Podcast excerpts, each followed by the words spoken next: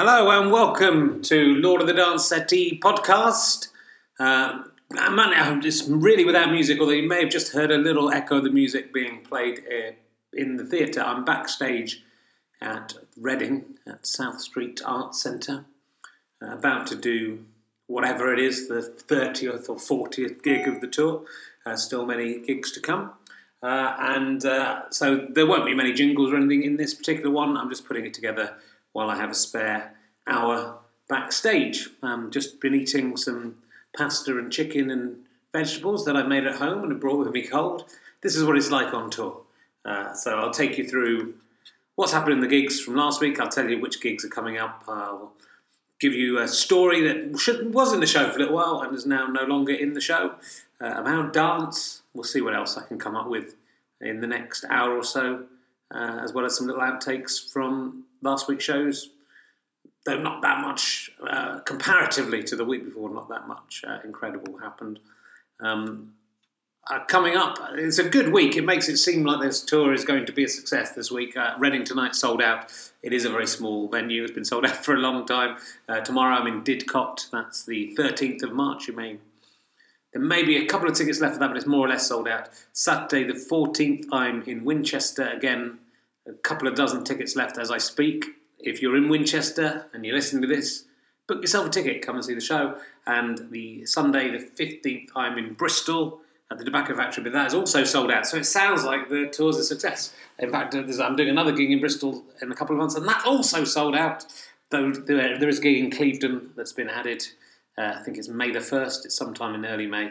So, Bristol people, if you have missed out so far, don't worry. Uh, I'll give you a little heads up about the tour. Uh, the ones that are sold out coming up, Norwich is pretty much sold out. We always ring the venues to see if there are any returns. Aldershot, again, a tiny room that I go to often, is sold out. Shoreham on Sea is sold out. St Albans, both Bristol gigs, I said, and Sutton Coldfield sold out. And close to selling out, Didcot tonight or tomorrow night, Newcastle, Leeds, Cambridge, uh, Edinburgh, and I think I don't know about Glasgow. In Glasgow, um, it's the comedy festival, so there's quite a lot of competition. And the Glasgow Comedy Festival cleverly put me in direct competition with an actor called Stewart Lee, who I used to do some stuff with years ago. I mean, I'm relishing the challenge because it's uh, it's a chance for us to find out who 15, 16 years on who is the most popular with the crowds. So I'll be looking at the box office receipts with interest. At the moment, I think there's still some tickets from mine left. I'm in quite a small room.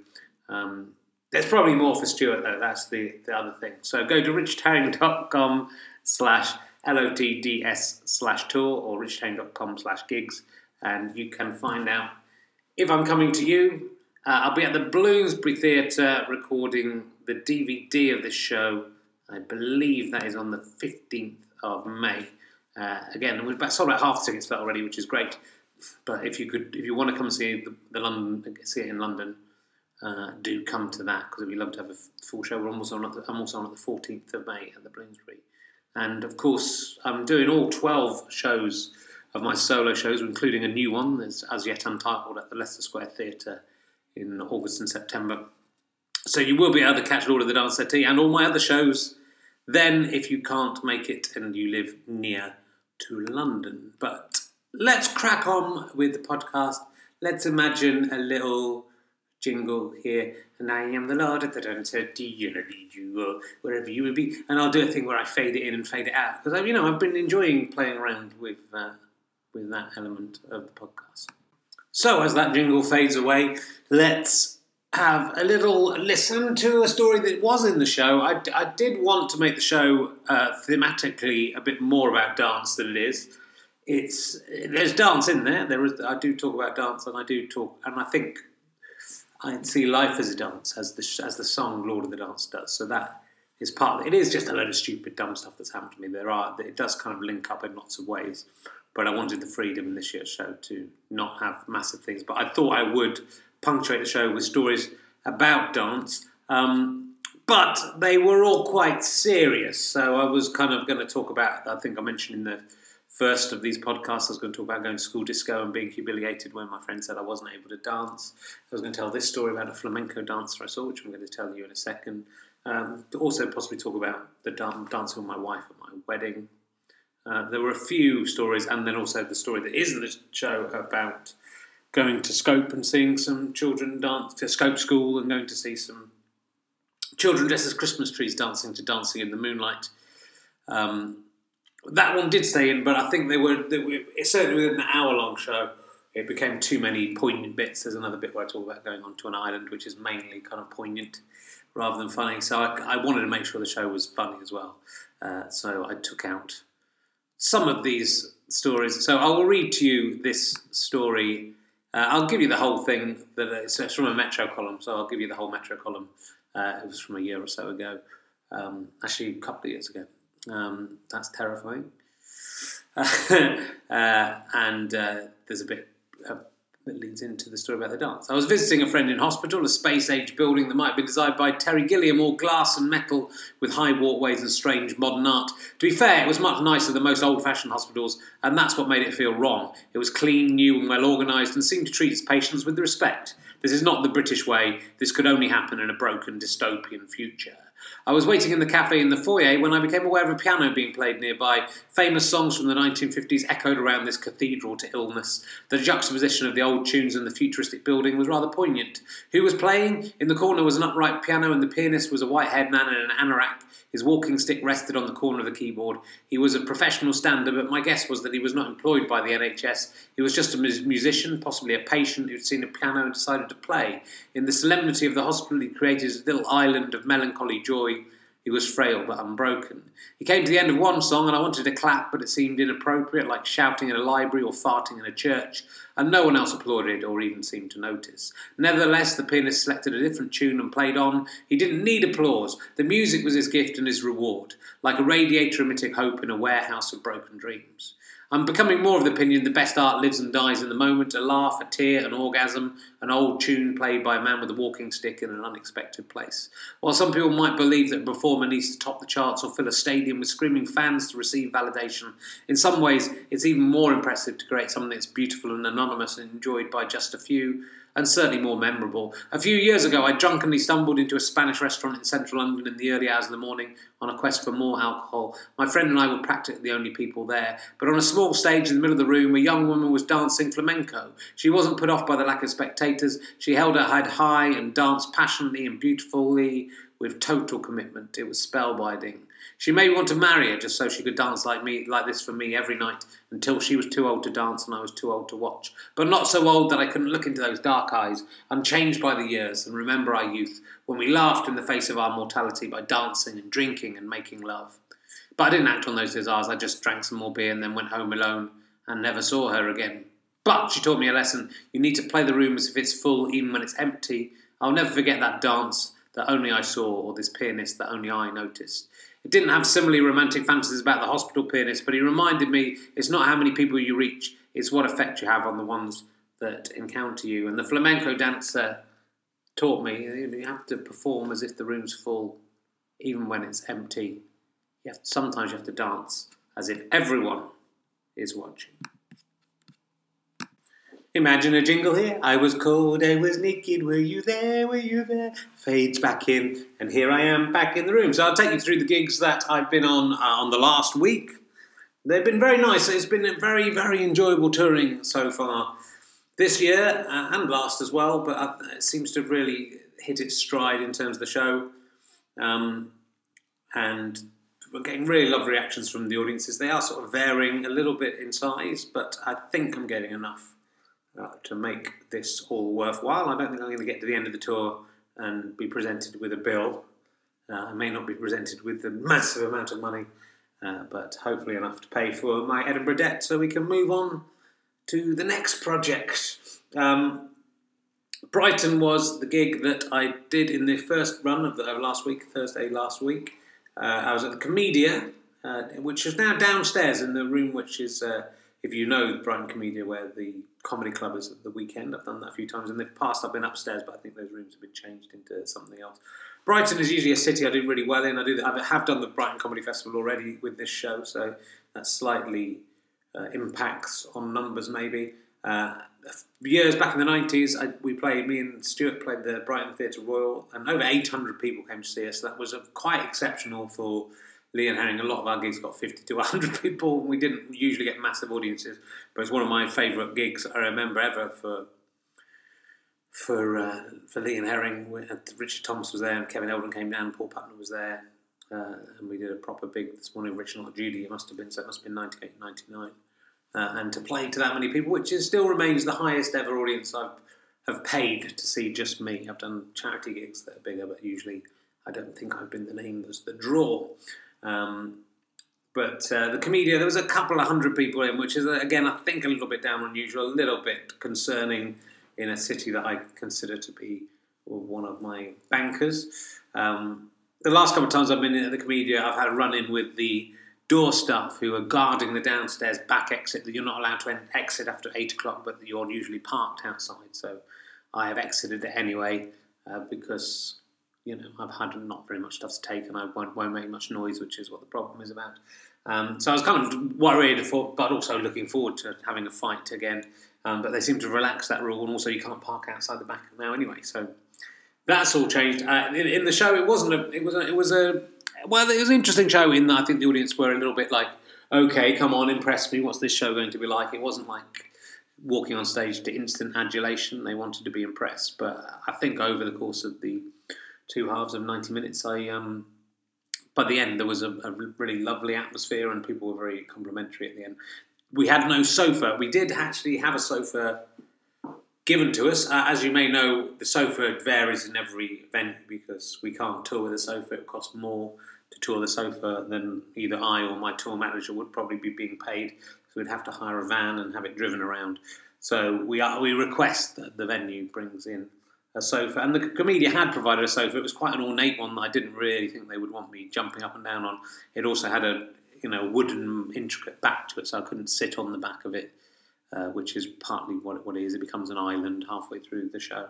Um, but also, I realised as I stood in it that the, as we were in a comedy club, the lighting rig was very low and the ceiling was very low. And thankfully, I realised because if I hadn't realised, I may just have found that out during the show as I smashed my head against the roof, giving people a nice explosive uh, element to the show. Um, but yeah, I don't think there was anything really even that's worth playing to you from uh, Brighton apart from uh, the little differences that I will play at the end with, with local reference uh, near the end. Uh, after that, we moved on to Crawley, which it felt a little bit like we were. I was part of a rhyming. You know, I've been booked by a poet it was going Salford and Chorley, Brighton and Crawley. I wondered where we were going next. It was. I might try and do a tour that rhymes uh, one of these days, all the way through. Uh, you know, you might as well because, as you'll have noticed, if you look at my tour dates, they make no geographical sense. So we might as well make them make uh, some kind of rhyming sense. This was the first gig that I was. I felt a bit tired at the end uh, and during, even, which is quite rare on stage. Uh, as you uh, will know, I think I've had a baby in the last month, or my wife really did most of the work on it. Uh, but I've been looking after her, Phoebe, my daughter, and uh, there have been a few nights where sleep has been interrupted. So uh, Crawley, I did feel tired. I felt very glad that I had a tour manager with me, which I wasn't planning to do for some of the gigs, uh, and I think a few of the gigs I still have to do, probably on my own but even so, it was unusual then to get tired. And I think there was, as I started this gig um, and introduced myself, some latecomers walked in at the same time and across the stage as I was entering, which led to this little amusing incident. Ladies and gentlemen, please welcome the Lord of the Dance Settee, it's Richard Herring!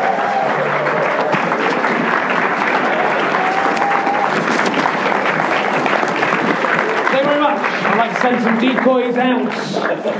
Just so no one's sure right, if there's a, a sniper in the audience, if three people come in, they might shoot the wrong one. Is, so someone spilled a pint, who was that? Was it you? Yeah, I can see the evidence here. Oh, I know you pissed yourself, which, you know, that's never happened before the show, but, or during it, as far as I know. Uh, a lot of, uh, lot of damp seats uh, from ex- sexual excitement, though. As I said that, I looked right into the eyes of a girl who's about 13 years old. So this is a, it's a disastrous start. disastrous start to the show.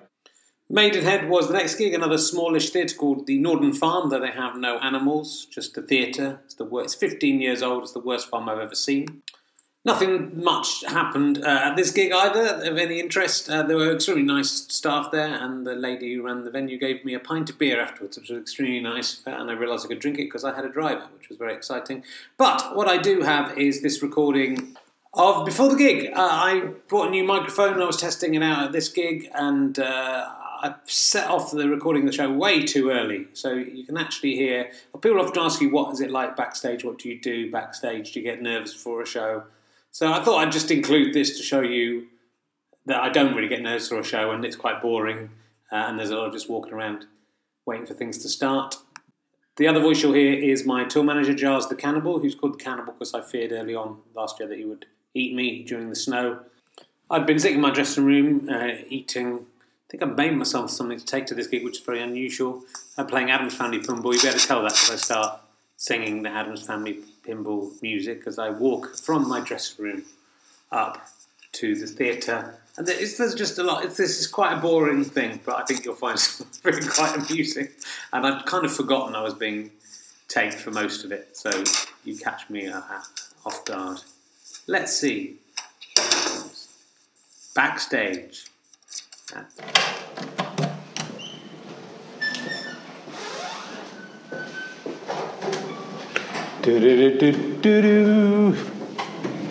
Oh. I'm here.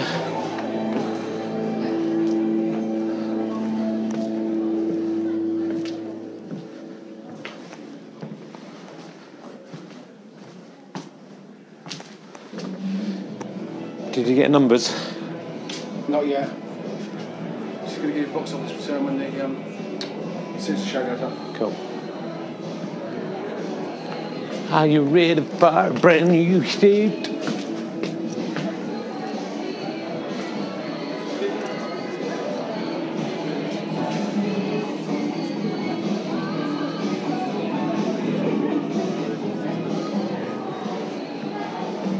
Oh yeah. Downstairs looks pretty full. Yeah.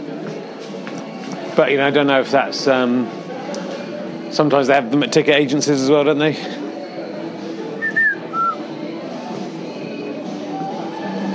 It doesn't matter what you wear.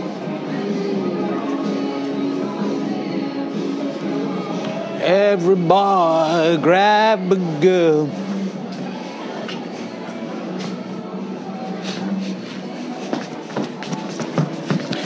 mama, mama, mama, mama, mama.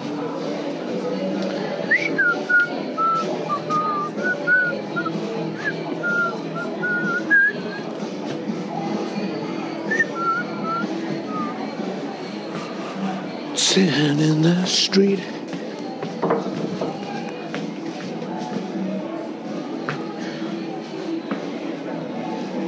All you is music.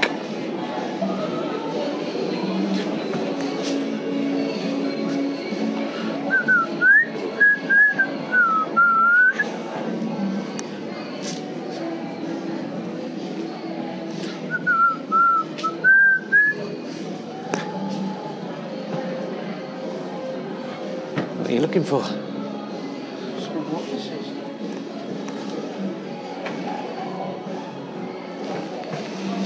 Don't know. I did bring my mic. It was in the. Uh, seems to work. Recording now. It is, yeah. This could be on the podcast. Backstage change. It could be. We should do some. Nothing's been happening this time, so maybe we need to do something. Need to have a fight backstage. Are they going to come round when they're ready? Yeah. I thought or, or Jim might just go straight to the. Okay. Oh, talking which? No, no. Tiny dancer. Yeah, if you want to stage a fight backstage, that's fine.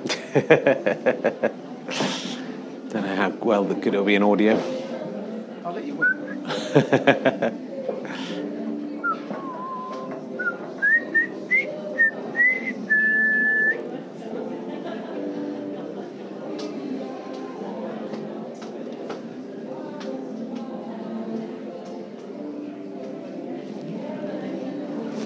can tape everything with this. I to leave. I usually forget it's running in the second half, so I usually come out and I've got all the cue as well if I, if I could be bothered. There was nearly in Colchester. There was a guy. There was two guys who were so drunk, I nearly thought oh, I could put that out, but it didn't. The Colchester one didn't really come out because I, I just put the phone on the uh, table, I think, for the actual gig. I think I did pick it up.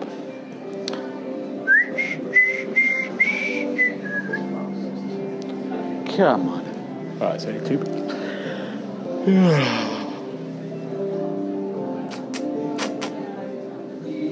haven't got my Metro column written. I was playing Addams Family Pinball most of the time. I've written my blog. Got an idea for the call. Yeah, I'm going to write about that heckler, but I just haven't But, had oh, the, right, yeah. yeah, haven't had the energy to do it yet. I'll do it tomorrow. We've got a nice long drive tomorrow, or longer drive. Yeah.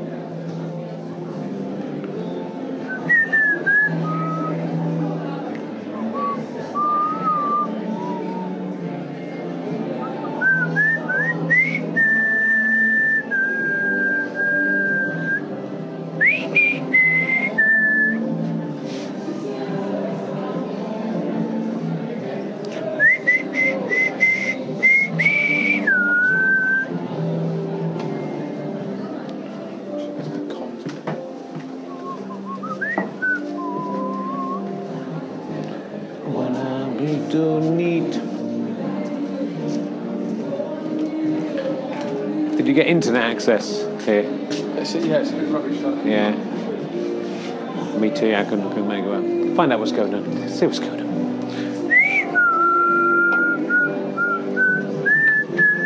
Hold me closer, Tony Danza.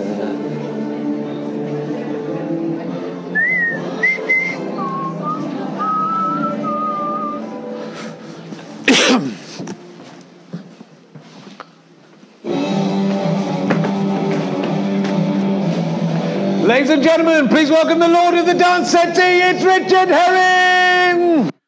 I didn't uh, create Alan Partridge, but it's clear that I've become Alan Partridge. Mainly whistling bass stuff backstage, and not as perhaps nerve wracking as you might imagine. I hope you enjoyed that little slice of life. Uh, and then I was in Canterbury, and this was on International Women's Day, uh, which is forms part of the show, of course. If you've seen it, I do a big routine about men tweeting about International Men's Day on International Women's Day, which the year before I'd made a fuss about, and this year I did the same thing. So I spent much of my day at home when I was looking after my daughter. I was occasionally going on my phone and telling men about when International Men's Day was. Um, on the journey, I was doing it, and then in the dressing room, I was I was doing that as well. So it became quite a full-on day. Uh, and we'll talk about later. There's a clip uh, from the beginning of the show where my preoccupation with that makes me forget about what I was meant to be preparing. Uh, but there was a funny bit in the second half of this show when someone left during my Ted Rogers routine just to go to the loo, I think. But after maybe last week's incident, I pretended to make more of it than was strictly necessary. Let's see how it goes. But then, to our ironic and actual delight, the real Dusty Bin wheeled onto stage. It was definitely him. There's only one of them. He was holding our prizes. A lot of people very upset by the Dusty Bin based material. That's the moment a lot of people choose to walk out at that point. It's just, how dare you? There's nothing sacred, Rich. There's nothing. It's the. He's the one 1980s TV personality who's never done anything wrong. Yeah. They put that cat in him. That wasn't his fault.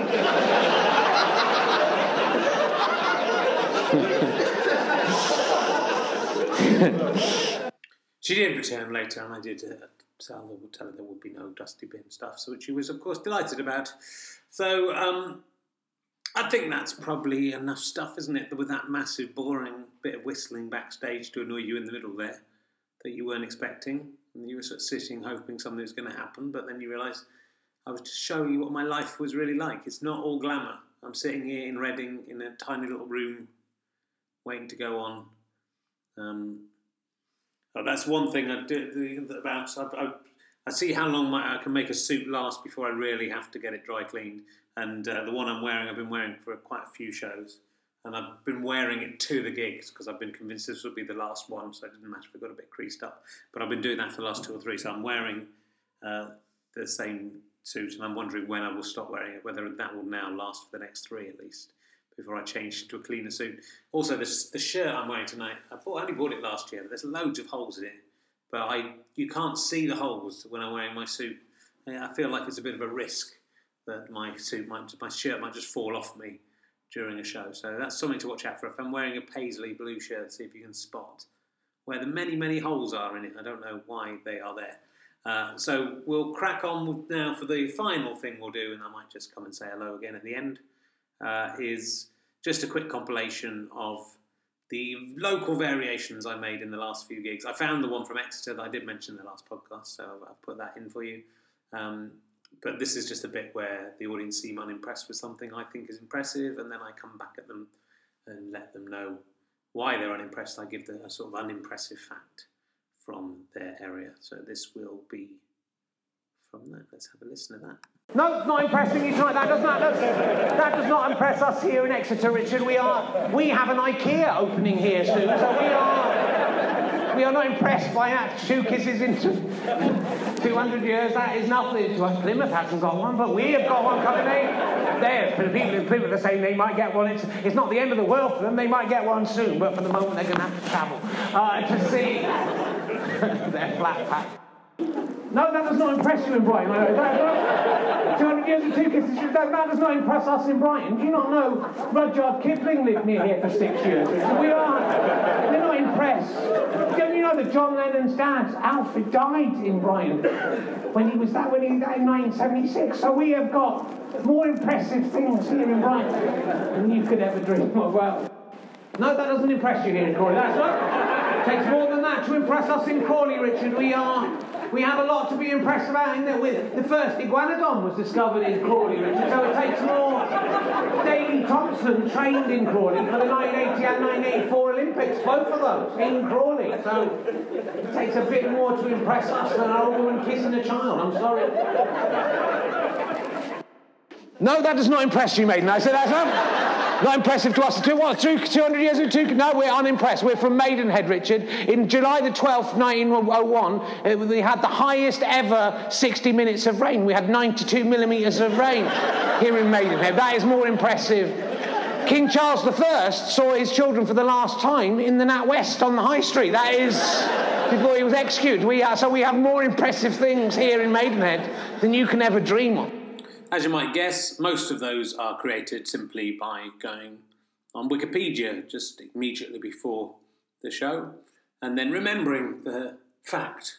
was the rainfall one was a bit hard to remember. I stumbled a bit on that, but the other ones I kind of had. But in Canterbury, I was so busy doing my International Men's Day, International Women's Day service that I completely forgot to check the fact about Canterbury, the city, which I know a little bit about, but not that much about, and certainly not the kind of detail that would be useless enough. I mean, Thomas Becket being killed in Canterbury is too good, for example. Um, on the Archbishop of Canterbury being from Canterbury, it's too good. It needs to be something rubbish. You can hear the exact moment I realised I was in trouble uh, in the recording of the show. Here it is backstage. Oh, damn, I forgot to look up I mean, anything. Too busy. Ladies and gentlemen, please welcome the Lord of the Dance Settee. It's Richard Herring.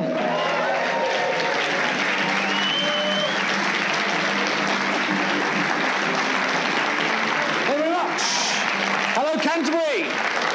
How you doing? Good to see you. Thanks for coming out on International Women's Day. More of that later. Pink out, especially. That's how much I care, ladies. and that doesn't get you into any trouble, does it? Having a pink feminist thing, as the Labour Party have discovered. So, uh... so for the first ten minutes of the show, I was racking my brain as I was saying the script, trying to think of something to come up with for this bit, and then amazingly, I was multitasking a lot on this day, as it turned out, and uh, I managed to think of something. No, that doesn't impress you here tonight, Canterbury. Takes more than that to impress us here in Canterbury, Richard. The uh, one episode of the last series of The Apprentice was filmed at the Canterbury Tales, so we have we have more.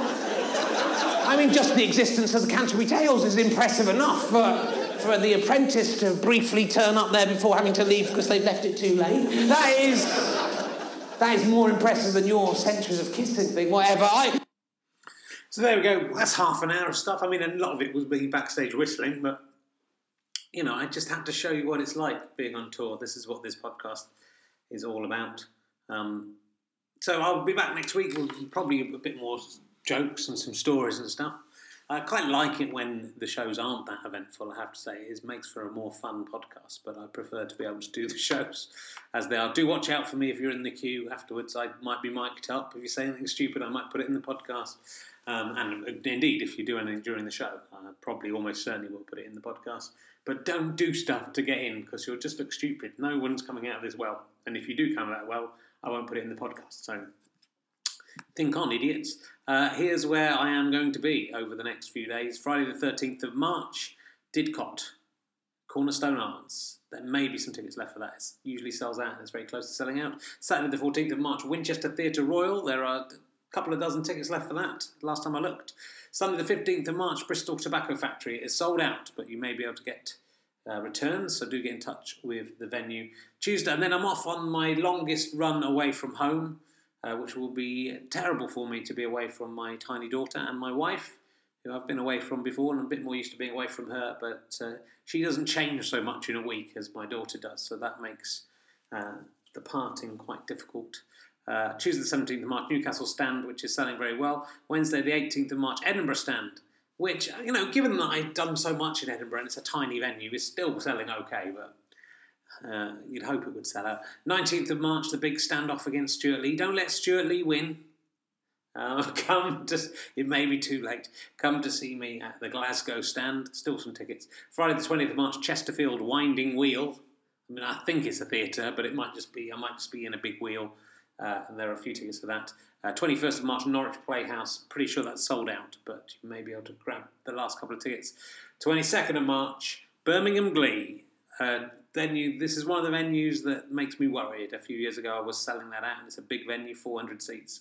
This year, um, you know, I'll be lucky to get 300 in there. So make me lucky. Come along and help me out. There's uh, still we sold a lot of lot of tickets, but not compared to a few years ago. So those are the the ones where I can sell a lot of tickets. Those are the ones that make the tours worthwhile uh, financially and help me play a lot of the smaller venues. Anyway, I've got to go and do uh, my Reading gig. It's half an hour to curtain, so there's some whistling to be done, and uh, basically just humming and hawing, looking, checking out the audience, seeing how full the venue is. It's tragic, really, the life that I lead. Thanks for listening. Imagine there's some music at the end, uh, and next time I will. I've got a new computer, so I don't have any of those bits and pieces on here. I mean, it, you know, they've literally got them on CD next door. I should be able to do it, but I'm an idiot. I can't. Uh, oh, if you there's lots some some of my uh, memorabilia from Lee and Herring and the snooker, uh, and some new T-shirts and some old T-shirts on eBay. My name is Herring one nine six seven. Uh, all that money is going to create that I make from that is going to help create future internet projects. Richard Herring's Meaning of Life, episode six, is also going to be up on my YouTube channel, Herring one nine six seven. Uh, you can pay for a longer version at gofasterstripe.com slash rhmol. Uh, you can listen to it on iTunes or the British Comedy Guide for free. The shorter version, uh, the long version, uh, you can get all six episodes now are up, and you get there's nine hours of comedy there for fifteen pounds in video and audio, or six pounds in audio. So it'd be lovely if you could buy those and help out. Um, but apart from that, that's it for this week. Thank you for tuning in. Hope you enjoyed that bit. Whereas, but my favourite bit was the backstage bit, the tuneless whistling of the middle-aged man in his in his decline with his career waning, or is it just about to rise? No, it's waning. Bye. Oh, but before I go, they've just started playing the music backstage, so I'll play you out by if you can hear that. Don't know if you can hear it. I'll sing along. And I did a dance and I got that thing. When the lights fade, I wanna go. Ooh, I wanna dance with somebody. I wanna be the heat.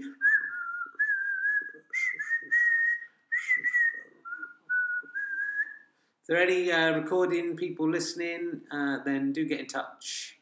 Very happy to put a record of this out. You know, I, I don't know if it's legal for me to have done this as far as I have.